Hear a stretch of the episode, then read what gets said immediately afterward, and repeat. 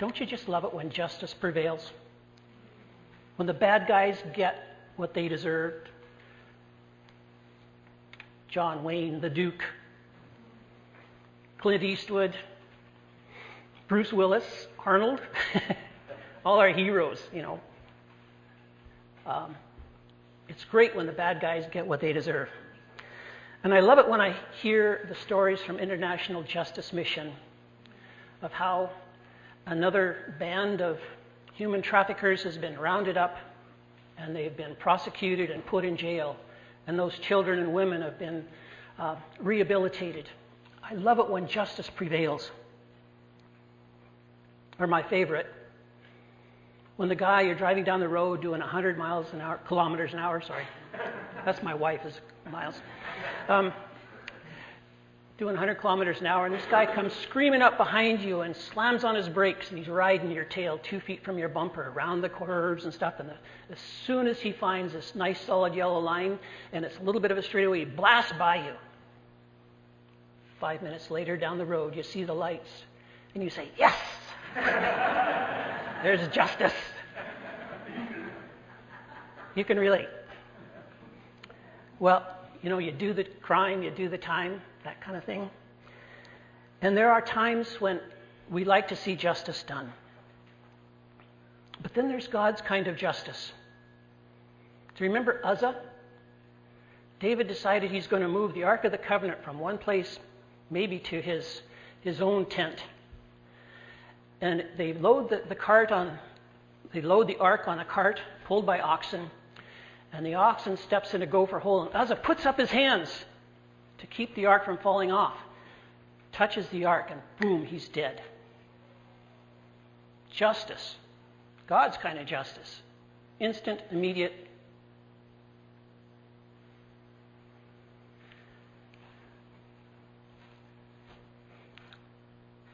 What about Ananias and Sapphira?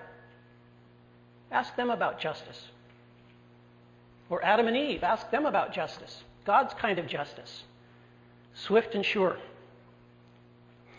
But it has a certain flavor about it that makes me uncomfortable, an aroma that's often scary. And with justice, one's, one lives life in fear, worrying about have I done everything right? Am I going to make a mistake? What about the sins I've committed? What's God going to do about that? It's kind of scary when you think about God's justice. Seeing that justice gets done is often about revenge.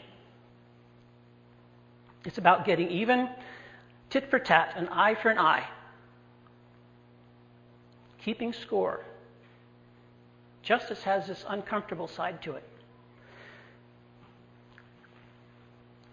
Well, let's just take a brief look at God's justice. Oh, sorry, this is just a brief look at God's justice. And while it sounds good and looks great on the surface, it should also be cause for concern. Because Paul said in Romans 3:23 for all have sinned all have sinned and fall short of the glory of God.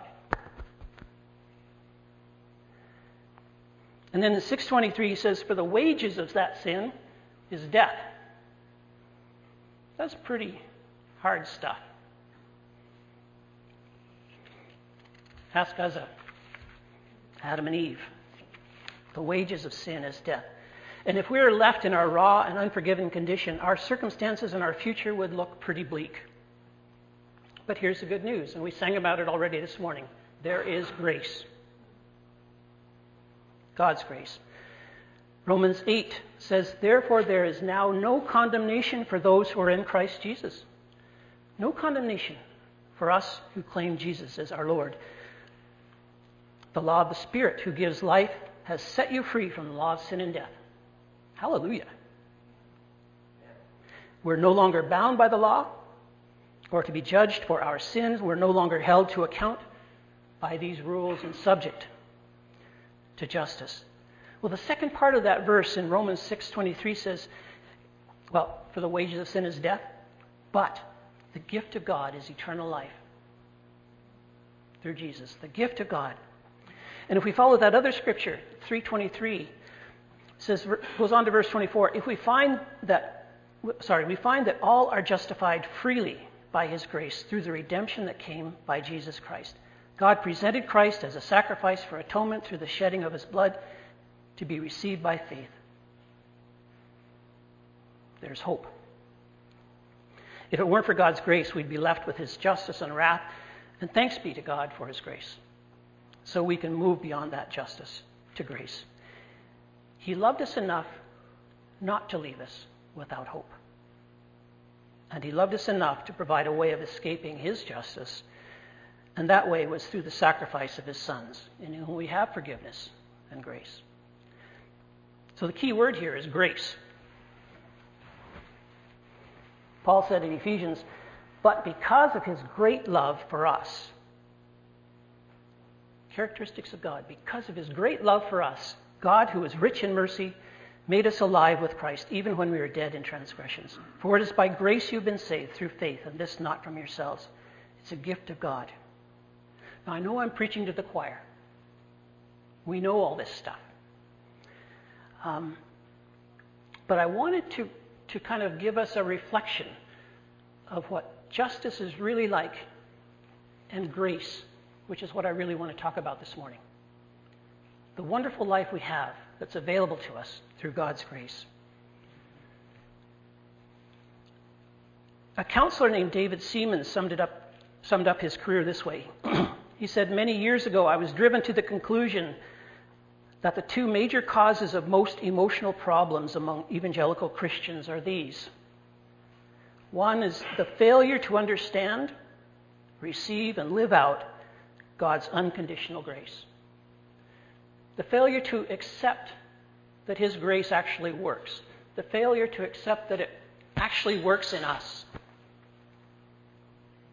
And he said, secondly, it's the failure to give out that unconditional grace to others, to share it. So that's the, the two things, the two patterns that he found in his work as a counselor. And he said, We read, we hear, we believe a good theology of grace, but that's not the way we live. The good news of the gospel of grace has not penetrated the level of our emotions, the level of our inner being. During a British conference on comparative religions, experts from around the world debated what, if any, belief was unique to the Christian faith. Incarnation? No, other religions had some different versions of, of gods appearing in human form. Was it the resurrection? Again, apparently other, other religions had accounts of people returning from death. And the debate went on for some time until good old C.S. Lewis arrives on the scene. And he says, What's the rumpus about? He asked and, and heard in reply that his colleagues were discussing Christianity's unique contribution among world religions. And Lewis responded with this Oh, that's easy. It's grace. God's grace. That's what's unique about Christianity. And after some discussion, the conferees had to agree. The idea of God's love coming to us free of charge, no strings attached, seems to go against every instinct of humanity.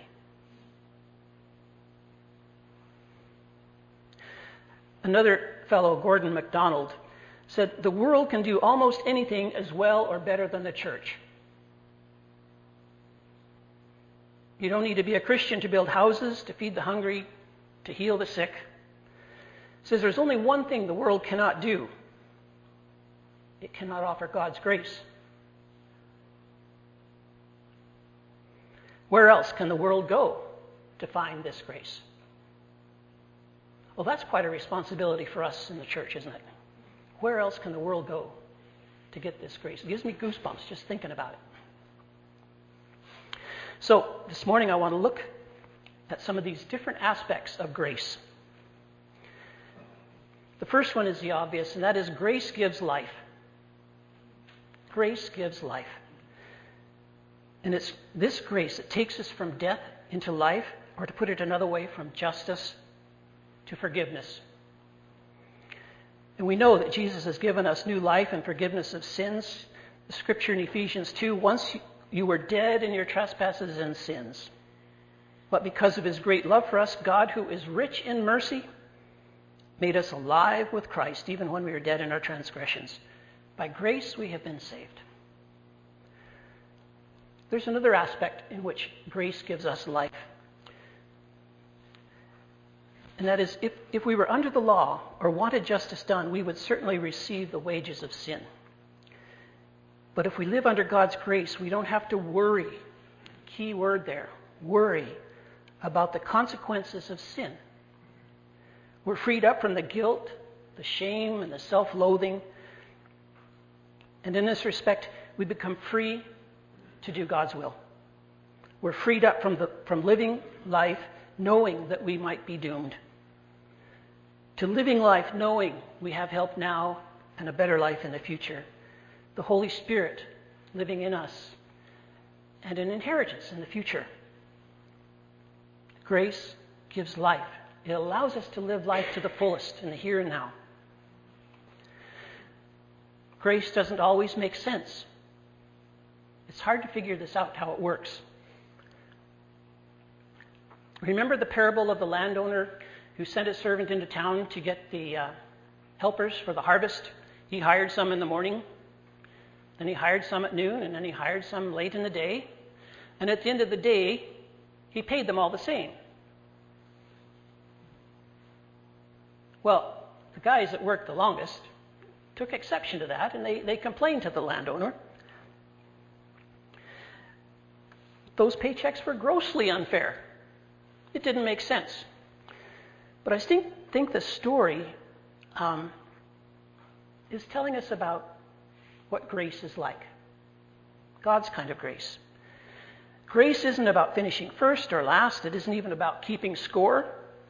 It's a gift. Simply a gift. It's not how hard you worked, how long you worked, it's a gift.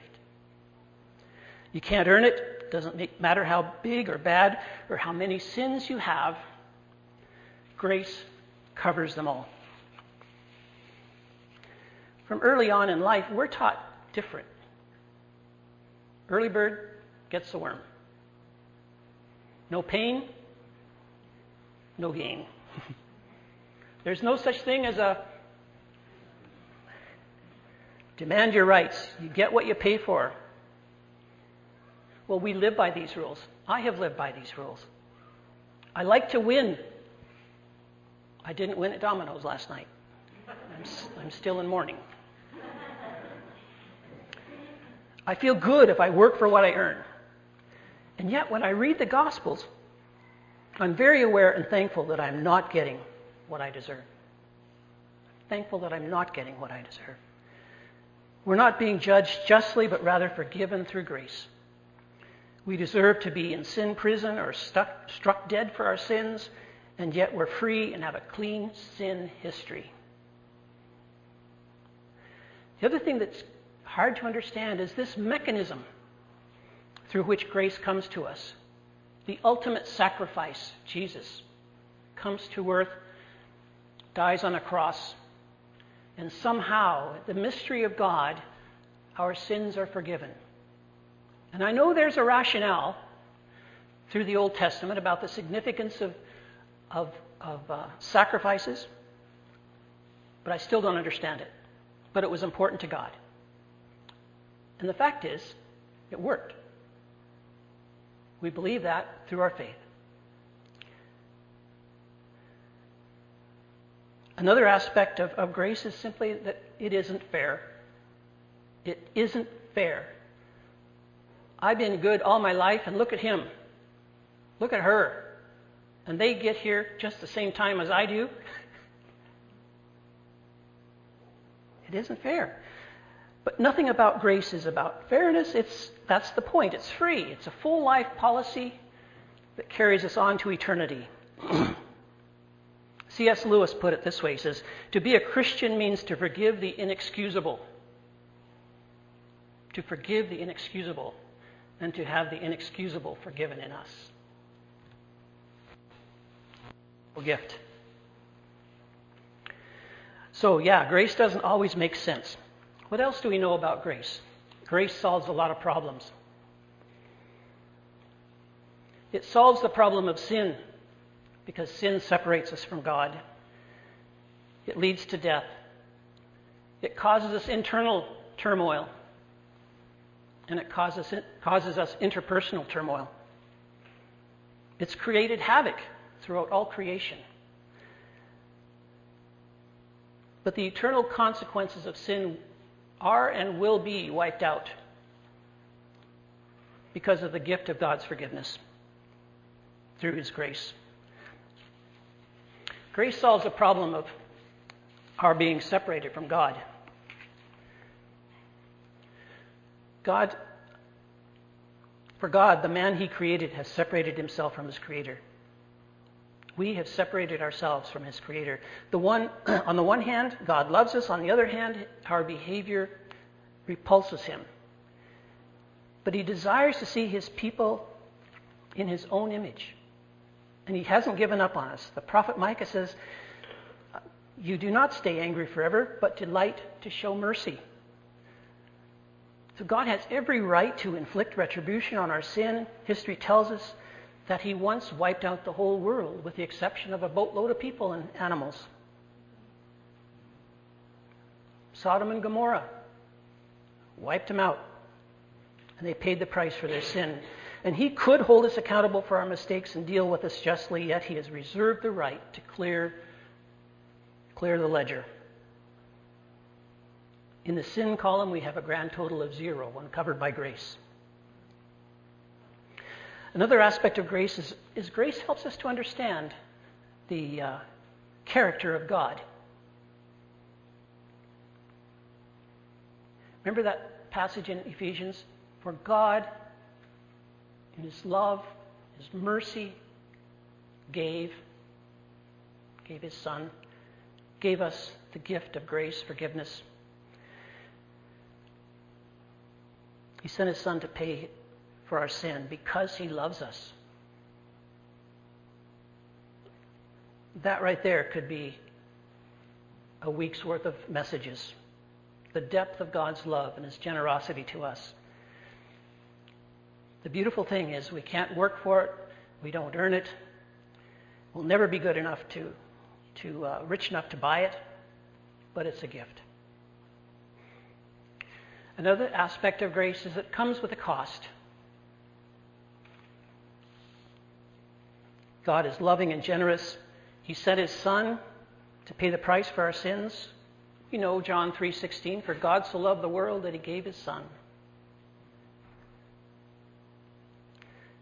The grace that we receive cost God. It cost him his son, and it was humiliating and painful journey to purchase our souls. When we offer grace to others, it will cost us. It may cost us our pride. We may have to give up our anger or resentment. Grace may cost our image or social status, and we may have to give up our desire for justice or hurt or to get even. We might even have to give up a possession or, heaven forbid, our finances for God's message to be heard and seen, his people, for his people to treat others the way God treats us. It may cost us. We may have to give something up. But once again, in Philippians, think about that passage where it says, Jesus didn't consider it appropriate to, to stay where he was, but he, he gave, gave, us, gave up his, his status, his position in heaven, and came to earth to die for us. He gave up everything to come and die for people who are less than deserving.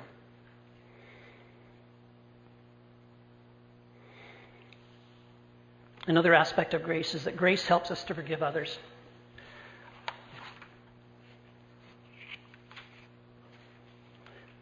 The ability to understand grace in ourselves and the ability to live out and pass on that grace to others. That's what that counselor said. We struggle to apply it to ourselves and to pass it on to others. For some of us, some of the things we've done in the past continue to haunt us. And for some, there's a desire somehow, maybe if I just work a little harder in the kingdom, if I try to make up for some of those things I've done in the past or continue to do, maybe God will forgive me. And it, it's like we either don't believe what God has done through grace or we don't accept that His grace applies to us. Just imagine what it would be like uh, for us not to have those memories control us. To live without the guilt and the shame constantly worrying us down. You know, that's just what Satan wants. He wants us to doubt what God has done for us. He uses the same tactic here and now in our lives when it comes to our sin as he did with Adam and Eve. He creates that seed of doubt. Well, God, surely God won't forgive that. Surely you're not worthy of God's grace. Nothing is free, so you better keep working harder. And oh, while you lose sleep, um, and you have all these doubts, enjoy that shame and guilt. That's kind of the way Satan thinks. And he wants us to constantly be in a weakened condition in our Christian walk instead of walking freely with those burdens lifted off of us as a result of grace.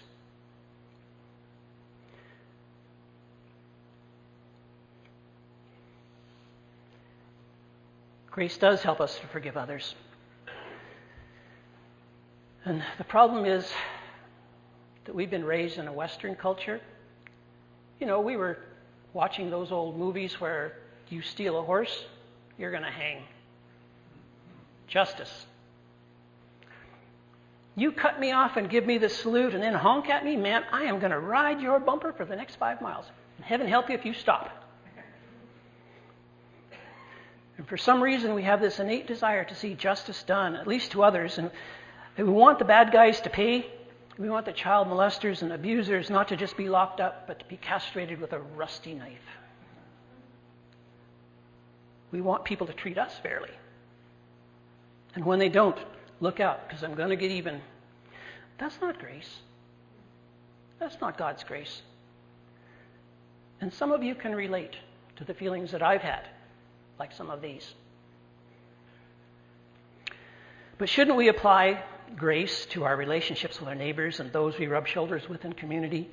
Doesn't God want us to imitate His, His love, His grace, as we live out um, our own grace filled life? Absolutely. Where is the grace? Where's the grace? There's a lot of ungrace out there. And that's a problem for us in the church. I think we still need to keep working on that. So, what do we do when we need to address this problem or these feelings we have that we need to get even, that there ought to be consequences, punishment for others' sins? Romans 12.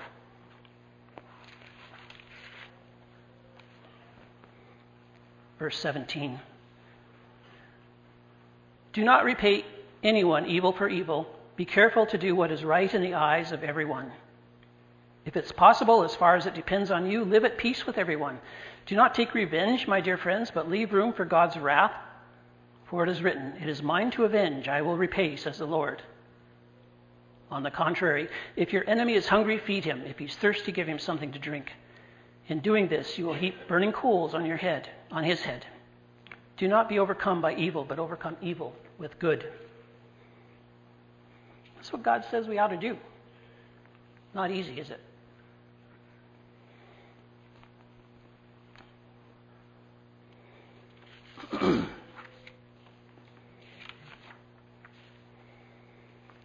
Forgiveness and being gracious needs to be taught. It needs to be practiced. It's neither, e- neither easy nor clear cut. Martin Luther King said, Forgiveness is not just an occasional act, it's a permanent attitude. And what greater gift could Christians give to the world than forming a, a culture that upholds grace? So, what do I do about forgiveness? Forgive as you have been forgiven. Forgive as you have been forgiven. On being gracious to others, think about Jesus' life and ministry and then model and then model the things that he did. You know, sometimes we may need to go out of our way to help someone who is not deserving. Isn't that what Jesus did? He came across eternity, He came across the universe. He came out of his way to save those who were undeserving. What if we gave a tip and a kind, soft word to the waiter or waitress who's having a bad day? Can we hold our tongue when we feel the need to defend ourselves? Can we be better listeners? Can we be more empathic rather than advice givers? Can we not complain when things don't go our way? Do we always have to keep score? Table games, yes. Do we always have the right? Do we always have to be right and let everybody know it? When was the last time you took time to speak to a panhandler or a homeless person? Just being gracious. Or do we take the time to get to know the mentally ill who hang out on our streets in Nelson? I'm actually starting to do that. I'm getting to know some of the folks downtown. And I had the most interesting conversation of absolutely nothing the other day. Um, it was stuff that was just kind of random and made up in the mind, and I just tried to carry on the conversation, but at least I took time to have a discussion of nothing. but it was important to that person, somebody to, to take the time to recognize them. Can we get along and not always have our opinions expressed? Well, we could go on on that topic. Another thing about grace, and I'm just about done here, is that grace levels the playing field. It means we all have to play by the same rules. We're going to be judged by the same way if we judge others. It's a little bit humbling and it's perplexing too.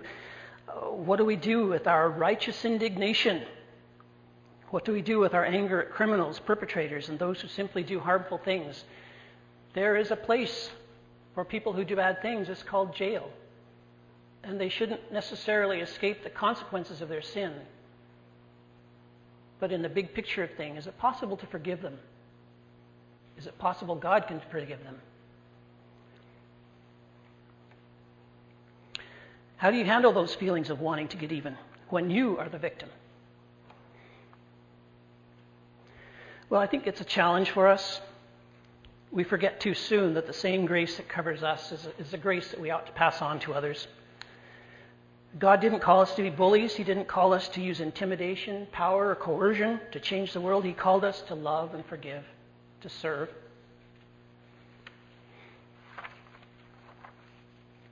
Matthew says, Do not judge, or you will be judged. For in the same manner that you judge others, you will be judged. Finally, interesting part of grace is that there's a loophole. Don't you love tax loopholes? It's a way of kind of sliding money into that category without being held accountable. You don't have to pay the taxes. The government usually catches them, but it's nice when you can find one. Well, there's a loophole to grace, and it's one that will perplex all of us. Romans 6. Shall we continue in sin that grace may abound? Or why don't we just sin a lot more so we get a lot more grace? Paul's response God forbid. God forbid. Abuse of God's grace is a bit like uh, this story. Actually, I want to read another story about Daniel.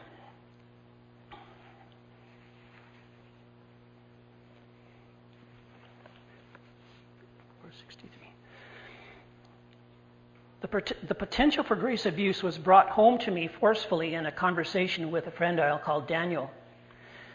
Late one night, I sat in a restaurant and listened as Daniel confided to me that he had decided to leave his wife after 15 years of marriage. He had found someone younger and prettier, someone who makes me feel alive like I haven't felt in years. He and his wife had no strong incompatibilities. He simply wanted a change, like a man who gets an itch for a new model car. A Christian, Daniel knew well the personal and moral consequences of what he was about to do. His decision to leave would inflict permanent damage on his wife and three children. Even so, he said, the force pulling him toward the younger woman like a powerful magnet was too strong to resist. I listened to Daniel's story with sadness and grief, saying little as I tried to absorb the news. Then, during the dessert course, he dropped the bombshell. Actually, Philip, I have an agenda. The reason I wanted to see you tonight was to ask you a question that's been bothering me. You study the Bible. Do you think God can forgive something as awful as I'm about to do? Well, Daniel's question lay on the table like a live snake, and I went through three cups of coffee before I dared attempt an answer.